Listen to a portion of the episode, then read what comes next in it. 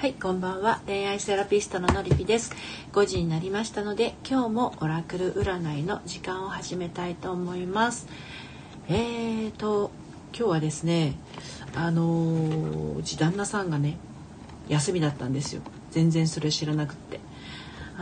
なので、ちょっとラジオの収録とかどうしようかなと思ったんですけど、ちょっと夫婦別々の部屋でですね、今日は過ごしておりまして、今私は自分の部屋でいつも通り、オラクル占いの時間を始めようとしています。今ツイッターの方にねシェアをしてますので、もしどなたかいらっしゃってたら少々お待ちいただければと思います。今急いでねシェアをしてまいりますので、少々お待ちくださいませ。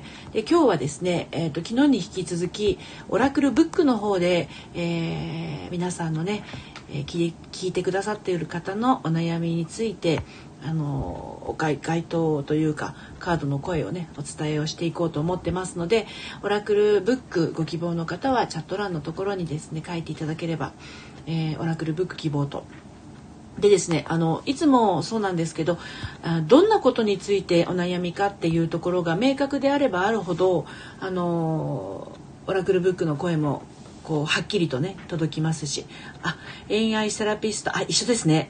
ミサさん、ようこそお越しくださいました。はじめまして、こんばんは。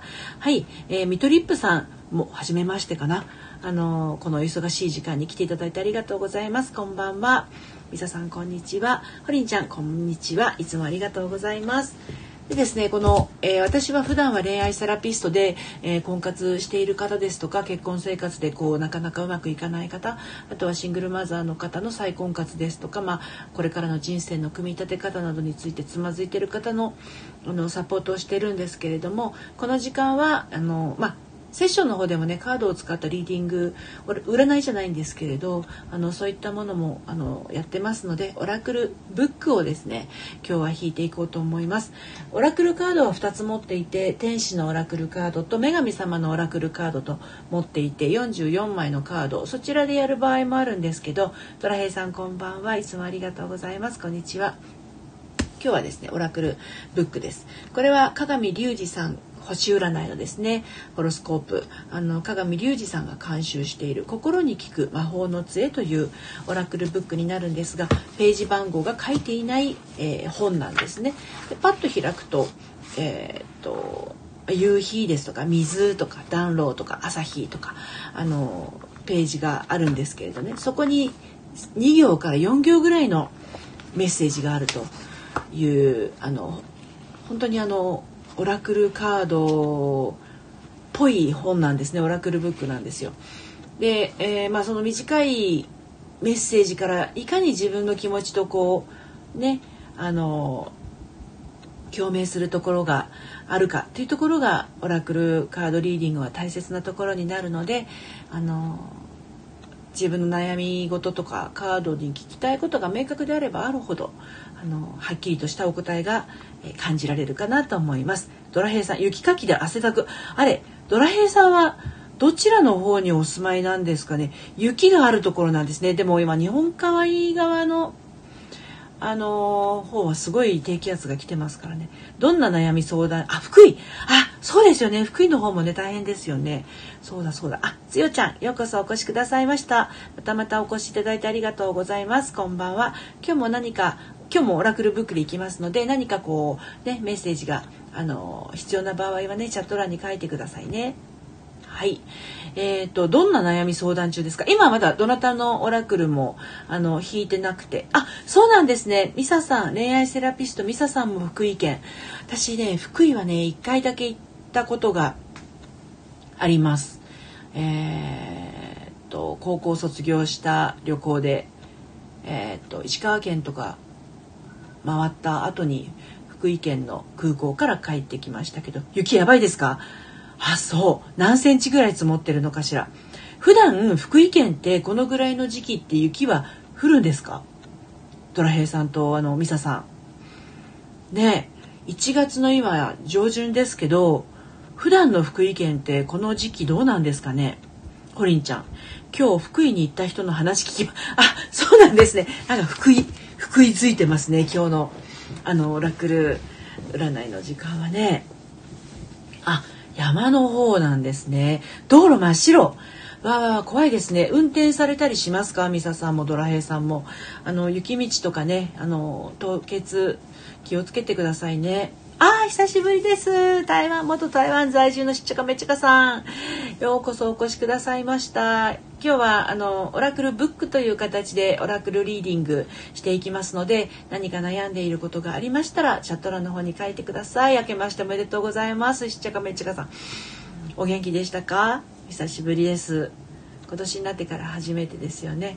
ドラヘイさん、今日は通勤諦めて休みました。ついてないので占って欲しいですマフ。わかりました。はい。ミサさん、私は今年から地元ぐらいしたので雪の多さに驚いています。しっちゃかめっちゃかさん間に合った。今日始まったばっかりですよ。まだ5時7分、6分7分です。大丈夫ですよ。はい。ホリンちゃん、彼の気持ちに変化は訪れましたか？彼は今私に対してどんな気持ちですか？なるほど、承知しました。そしたらですね、まず、ドラヘイさんのついてないので今日のね、こう占いということですので、今日のね、オラクルブックの声をお届けしていきますね。その次にホリンちゃんの、彼の気持ちに変化が訪れたかどうかについて、オラクルブックの声聞いていきたいと思います。ではまずドラヘイさん。ついてないので占ってほしい。なんていうのかな、心の中でこんな風になったらいいなっていうようなことも持っといていただけるといいのかなと思います。では行きます。はい。水。はい。水というページを開きましたよ、ドラヘイさん。はい。雪かきした徳で彼女できるといいな。できるといいですね。はい、水、そうです。水面の光がこう告げています。一行目が水面の光がこう告げています。体は大事ですよ。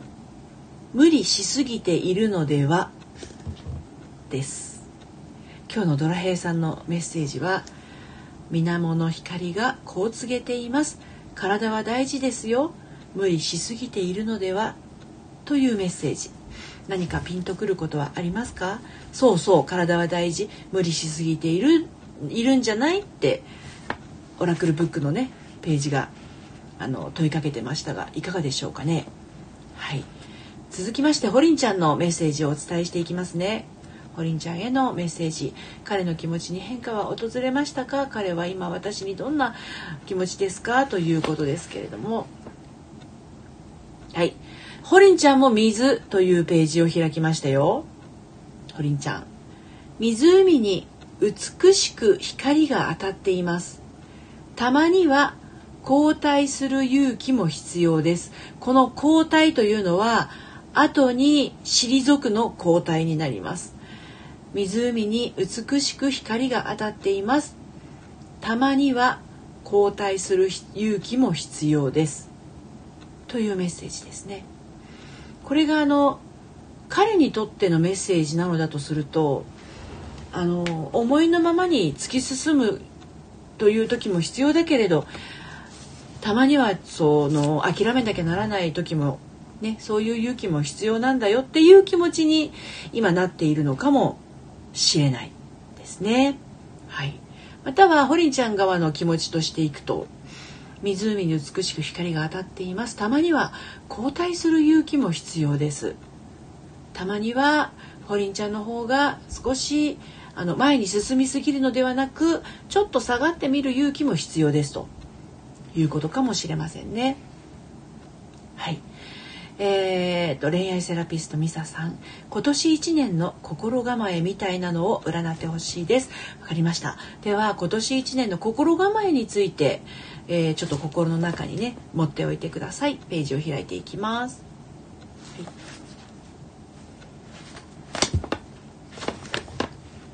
はい、花というページを開きましたよ。ミサさんね、花というページです。花があちこちで咲いています。たくさんの可能性があります。視野を広く持ちましょう。今年1年の心構えということだったんですけれど、花があちこちで咲いているということです。たくさんの可能性があります。はい。今年1年の心構えとしてはたくさんの可能性があるということなので、そうです、ドラヘイさん、視野を広く持ちましょう。これが恋愛セラピストミサさんへのメッセージになります。ちょっと戻りますが、ドラヘイさん、たまには諦めることも大切。そうですね、ちょっと下がる勇気、そうなんです。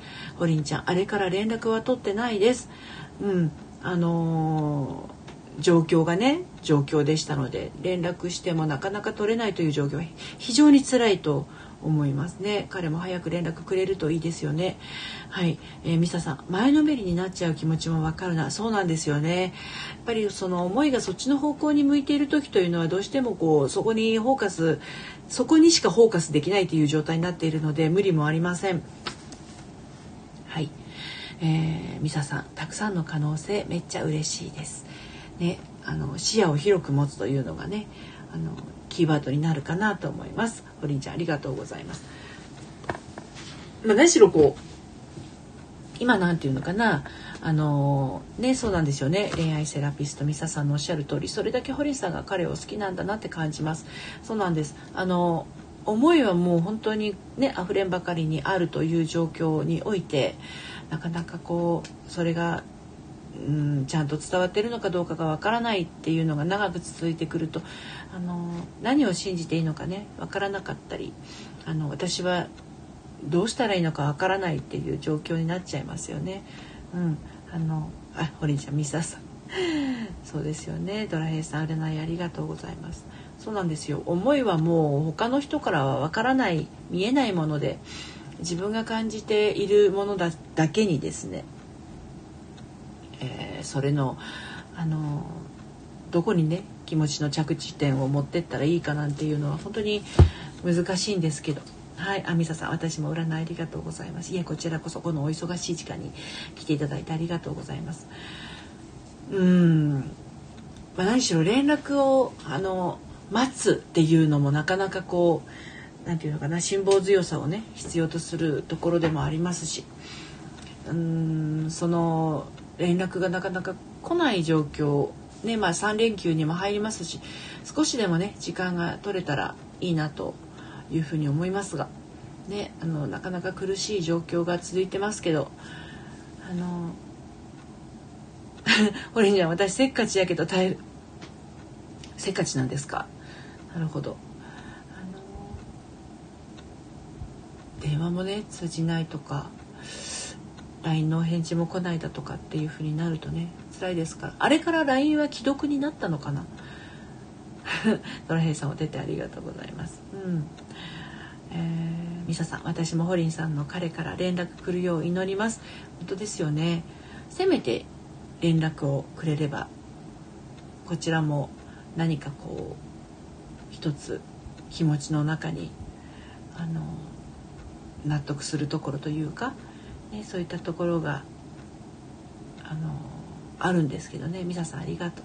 ホリンちゃん、既読になりました。あ、よかったですね。ちゃんと読んでくれてる、ね、それがすごくこう彼も読んでくれてるということなのでね、それはよかった。読んでくれてよかったです。忙しい時、あと10日ほどでということなのでね、大変な時ですけど、既読になったんですね。それは嬉しい、ね。あ、ドラヘイさん、素敵な人と付き合えるように体調を整えよう。そうです、そうです。やっぱね、心身の健康というのは非常に恋愛とか結婚において大切なところなんじゃないかなと思いますね。はい、ミサさん、ドラヘイさんにも素敵な人が現れますように。皆さん、ありがとう。温かい輪ができてますね。そうなんですよね。心と体はやっぱりつながっているからね。ドラヘイさんも素敵なご縁がありますように、ね、ちなみに私にも現れますように、ね、きっと皆さんに現れてくれると思います。皆さんこそ素敵な方ですよ。ミサさんにも、皆さんが素敵なパートナーがね、ちゃんとその素敵なパートナーと心がしっかりとこうつながるような、そういったお付き合いができるのが一番ですよね。彼ができてもなかなかこう気持ちが通じなかったり、自分の思ってることが言えなかったりした状況が続いてしまうと、何のために付き合ってるんだろうなんて気持ちにもなってしまうけれど、でもまあ自分が好きだっていう思い、それがやっぱり一番尊いことなので、ほりんちゃんはそういうふうに思える人がまずいるっていうことがすごくこう大事なところなんじゃないかなと思います。好きになろうとしてなれるものじゃないしね、人というのはね。だから逆に言うと嫌いになろうとしてなれるものでもないっていうのがあるので、そういう思いが生まれている時はそこに素直にこう自分をね寄り添ってあげるのが自分に優しいということですね。自分の思いが尊い、確かにですね。そうなんですよ。人に優しくっていうのもすごく大事なことなんですけど、私そのね恋愛セラピストとしてセッションをしていると、人に優しくをあまりにもこうそっちばっかり向いてしまって、自分のことを置き去りにしてしまっている方がとても多いんですよ。そうすると本当の自分というか、自分の中にいる自分って言ったらちょっと変な言い方になっちゃうけど、本来の自分がね全然満たされてないというか、本人は悲しい思いを抱いてて、それを無視してっていうか、そっちに気づかずに人に優しくしようとして、なんかこう報われないでこじらせてしまっている方結構いらっしゃるんですけどね。まずは自分に優しくしてあげるっていうところから始めると、自分の周りにも自分に対して優しくしてくれる人が現れるんだよっていう話をねよくしてます。はい、優しい方こそ同じ優しさを自分に与えてあげたいですね。そうなんですよ。本当にミサさんおっしゃる通りで、自分に対してこう冷たい態度というかね、いたわる気持ちを忘れてしまうと、例えば私のりぴが自分に対していたわる気持ちとか優しい気持ちを忘れてしまうと、私の周りには私をいたわる気持ちを持ってない人とか優しくない人が周りに現れてしまって、同じ状況になりますね。ほらやっぱり私は大事にされないみたいなことが起きてしまうんです。でもやっぱり自分を大事にしていると、周りには同じように自分のことを大事にしていて、そして人のことも大事にしている人が現れるので、ほら私と同じ自分を大事にする人、そして人にも大事にする人が周りに集まってきたっていう風に、もうガラリと変化していくっていうのを何度も経験してますので、本当に大事なのは自分に優しくしてあげること。だから自分の気持ちがめいっていたりとか、自分の体が弱っていたりという時は無理は禁物で、まずはそこを整えてあげてから、人に対して思いをこう分かち合っていくっていうのが順番としては大事なんだけど、なんかこう辛い恋愛だとか、こう片思いの人がいたりとかっていう状況になると、本当に本当に辛いのは自分なのに、それを蓋をして人にこう思いをこう伝えてね、優しくしてあげなくちゃ、私が守ってあげなくちゃみたいな感じで接して、報われないでこう寂しい思いとか辛い思いしてる方いらっしゃるんですけど、そこはまず自分を優しくしてあげた方が早道なんですよね。だから自分がお腹がペコペコなのに自分のお腹を満たさないで出来上がったおにぎりを全部他の人にあげちゃったら、自分はお腹空いたままじゃないですか。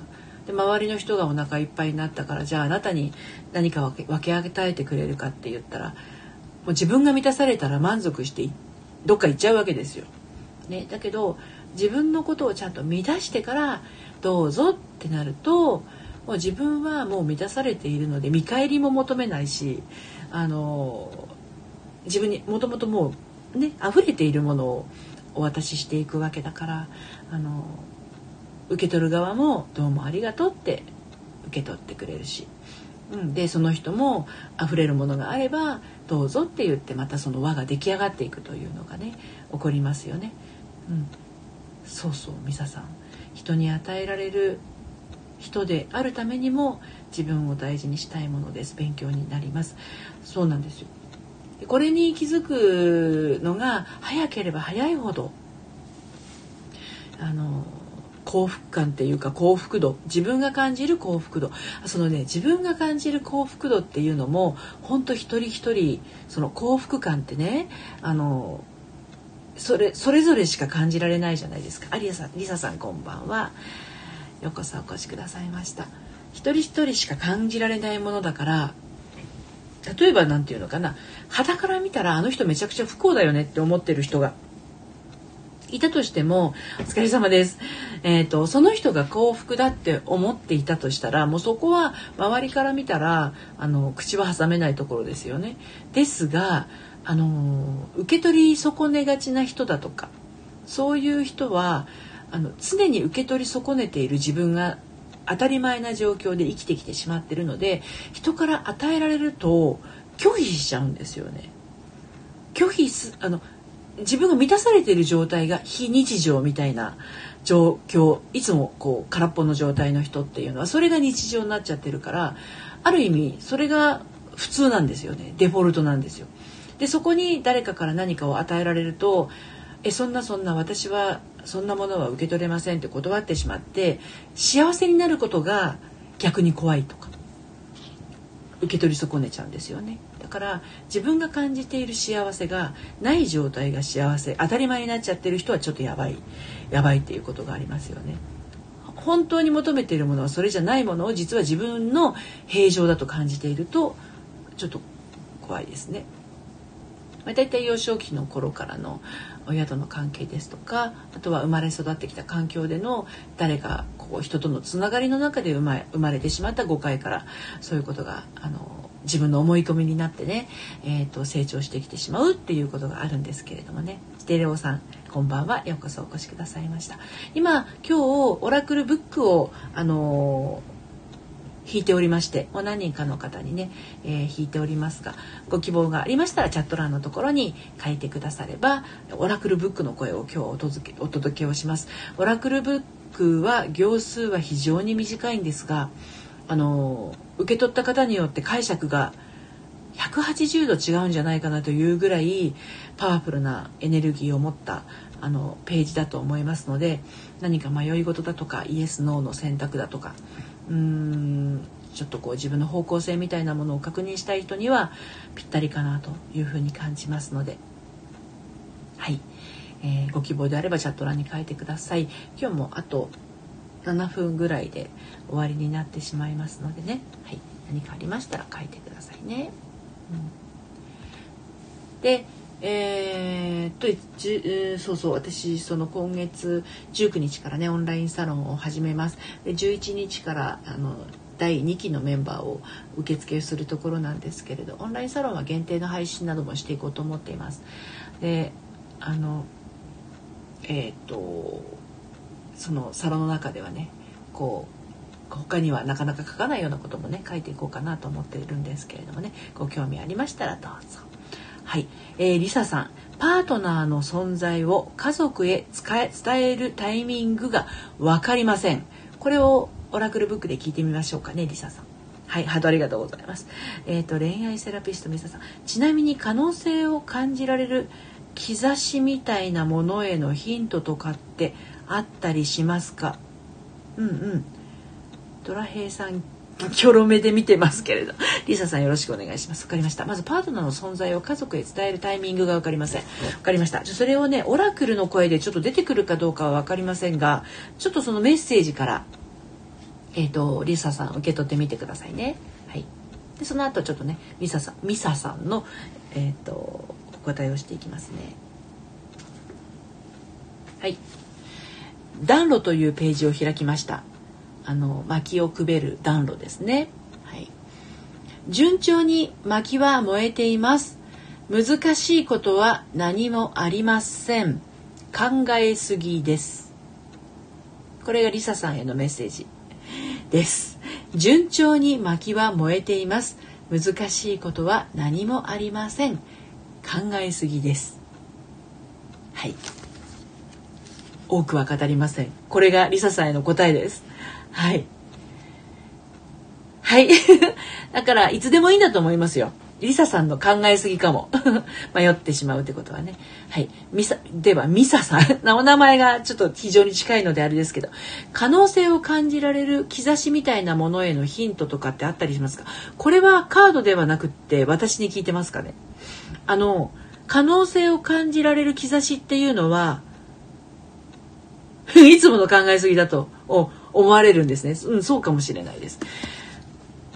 可能性を感じられる兆しっていうのはあります。これはカードじゃなくて私の答えとしてあると思います。はい。これはもう気づいたらやっている時ですね。失敗するとか失敗しないとかではなくて、もうやらずには折れないっていう感覚で、そうやって動いた結果っていうのは、たとえうまくいかなかったとしても失敗という結果ではなくって検証という結論になると私は思っていますので、可能性の一歩近づくためっていうのはやっぱりなんていうのかな、やってみるっていう勇気があるかどうかの違いだと思いますね。これきっとうまくいかないからやめとこうってなるか、それともうまくいくかどうかはわからないんだけどちょっとこれやってみずにはいられないっていう感覚、うん、そういう感覚っていうのは心の動きになるので、それが兆しです。だから逆になんていうのかな、迷いが生じずにもう一歩出てるっていう感じかな。うん、自分が歩いてきてトコトコトコと歩いてきて、目の前に道が二股があったとしたらどっちか選ぶわけじゃないですか。二択がありますよね。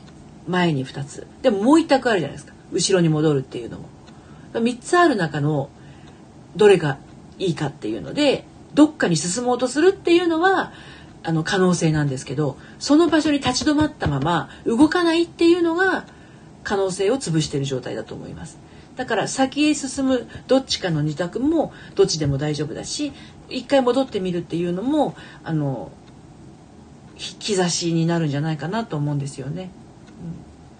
何もせずに止まっているのが一番何の変化も起きないということにつながると思うので、可能性を感じるっていうのは動き出さずには折れないっていうことなのではないかなと思います。恋愛なんか大体そうですよね。今のリサさんの質問もそうですよね。家族に伝えるタイミングがいつか分かりませんっていうことは、ロミさんようこそお越しくださいました。はじめまして、こんばんは。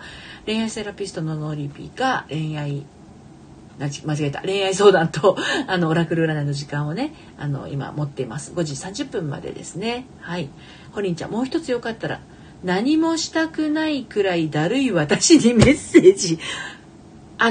ホリンちゃん、これオラクルのブック引きますけど、何もしたくないくらいだるい私にメッセージをもし私がお伝えするとしたら、何もしない、ただそれだけですね。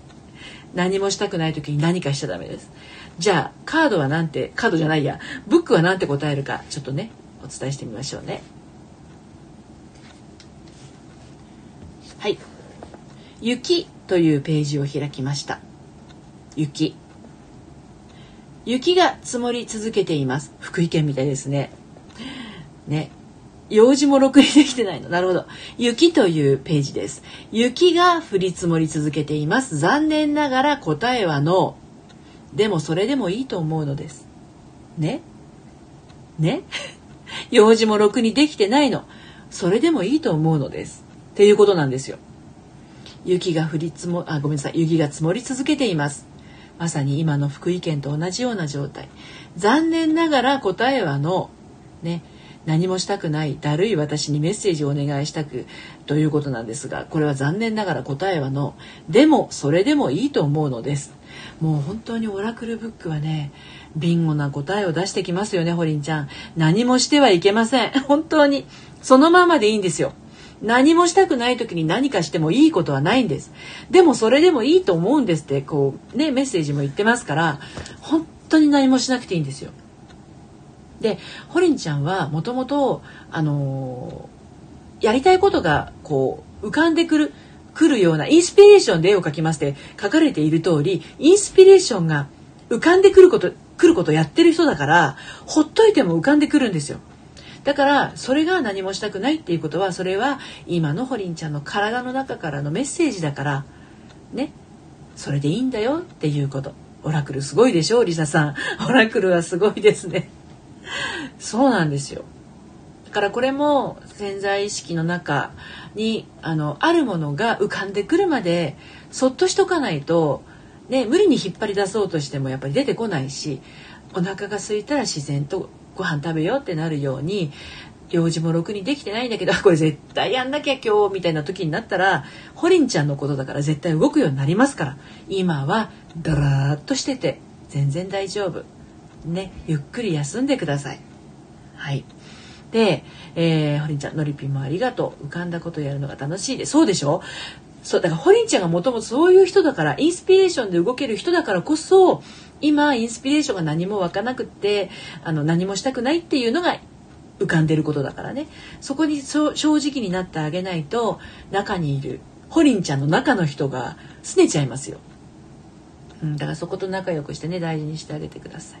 はい、ということで、今日もあっという間に30分が経ってしまいました。で、3連休に入ってしまうので、9、10、11とちょっとねお休み、オラクルカードはオラクル占いはお休みになりますが、この3連休の中のどこかでゲリラ的に恋愛相談のライブをやろうかなとは思っていますのでね、お時間合いましたらって言ってもいつやるかわからないのでまた気に留めていただければお話などできればと思います。はい、ホリンちゃん、店頭着通販で物を買った私に待ってと言いたい。仲良くします。はい、店頭着通販で物を買った私に待ってと言いたい。なるほど。店頭着っていうのはユニクロみたいな感じ、ユニクロの店舗で受け取りますよみたいな感じのお買い物をしたってことかなね。で、3連休始まりますので、ただ今ねコロナの方も今日もね取りに行かなきゃいけない、それ大変。コロナの方もちょっと増えてきちゃって、東京もね昨日に続いてまた2300何人とか言ってますので、どうぞ無理なさらずね、皆さん外出をちょっと控えてお家の中でできることを楽しんでいきましょう。はい、リサさん、聞きたかったことを聞けたから新年早々幸せ、よかったです。みんなが幸せになることが私はとても嬉しいです。はい、それもこれも自分が幸せじゃないとね、人の幸せなんてなかなかなんていうの、願えないものですよ。やっぱり自分の心が平らでね、フラットな状態で幸せだからこそ人にも優しくできるしというものもありますので、何しろもう自分の心をまずは整えて満たしてあげることを最優先してください。だからホリンちゃん、今日はダラダラしてもう思いっきりダラダラして、もうダラダラで過ごしてくださいね。はい、リサさん、のりぴ、今年もよろしくお願いいたします。こちらこそです、よろしくお願いします。ということで、はい、ホリンちゃん、ダラダラしてください。竹沢のりょうさん、ちょうどいらしてくださったところなのですが、今ねオラクル占いちょうど終わってしまうところなんです。ごめんなさい。またオラクル占いのと恋愛相談の方は1月12日に始めますので、よろしくお願いいたします。連休中は突撃恋愛相談ライブはやるかもしれませんよっていう感じですね。またその時はお付き合いください。ハートたくさんありがとうございます。それではまた、さようなら。今日も寒いですので暖かくしてお休みください。失礼します。